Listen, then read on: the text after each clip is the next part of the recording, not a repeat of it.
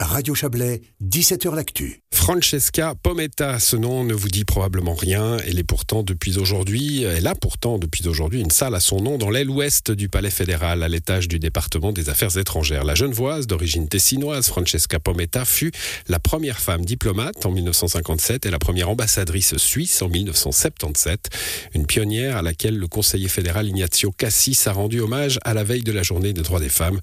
Écoutez notre correspondant à Berne, Serge la diplomatie a longtemps été une chasse gardée des hommes de la bonne société bernoise. Aujourd'hui encore, les ambassadeurs sont trois fois plus nombreux que les femmes ambassadrices.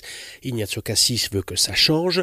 Il a donc fait l'éloge de la pionnière Francesca Pometta mardi dans la salle de réunion 340 du DFAE qu'il a rebaptisée salle Francesca Pometta sept ans après son décès à l'âge de 90 ans. Il n'est jamais trop tard pour saluer les efforts qu'une femme a fait pour briser les tabous par rapport à un métier. L'idée de fond est que chaque homme, chaque femme libre puisse exercer tous les métiers de cette terre. Ceci n'était pas valable il y a 50 ans, alors que le métier de diplomate, d'ambassadeur était réservé aux hommes. Aujourd'hui, heureusement, grâce à Francesca Pometta qui a ouvert la porte, on compte un bon quart d'ambassadrices femmes, on compte des secrétaires d'État à Berne qui sont toutes des femmes dans tous les départements et on voit une relève qui a majorité féminine. D'autres anciennes diplomates femmes ont pris du galon, Pascal Berisville qui représente la Suisse au Conseil de sécurité de l'ONU, Carla Del Ponte ou les secrétaires d'État Livia Loy et Christine Schraner-Burgener.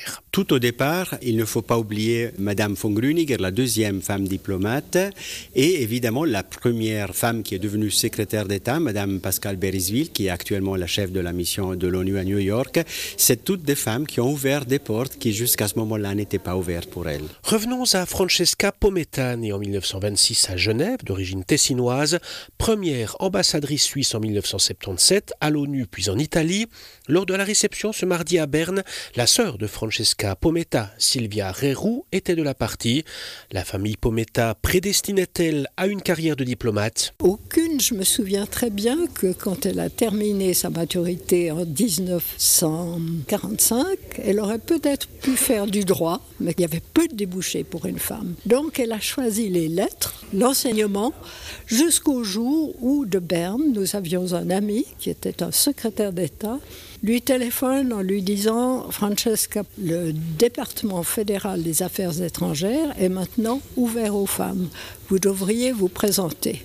Son travail, c'était l'expression de son féminisme. La salle Pometta au DFAE rend non seulement hommage à la pionnière de la diplomatie suisse, elle affiche aussi les visages des autres ambassadrices qui lui ont succédé, 50 depuis lors, et des femmes à responsabilité au DFAE.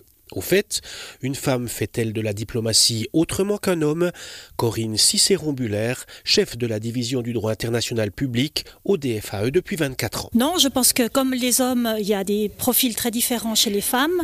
Ce qui est important, c'est vraiment le mélange des compétences, des sensibilités. Comme dans une équipe, on a un intérêt à avoir une différence d'âge, de sexe. Je pense que pour la diplomatie, c'est une plus-value.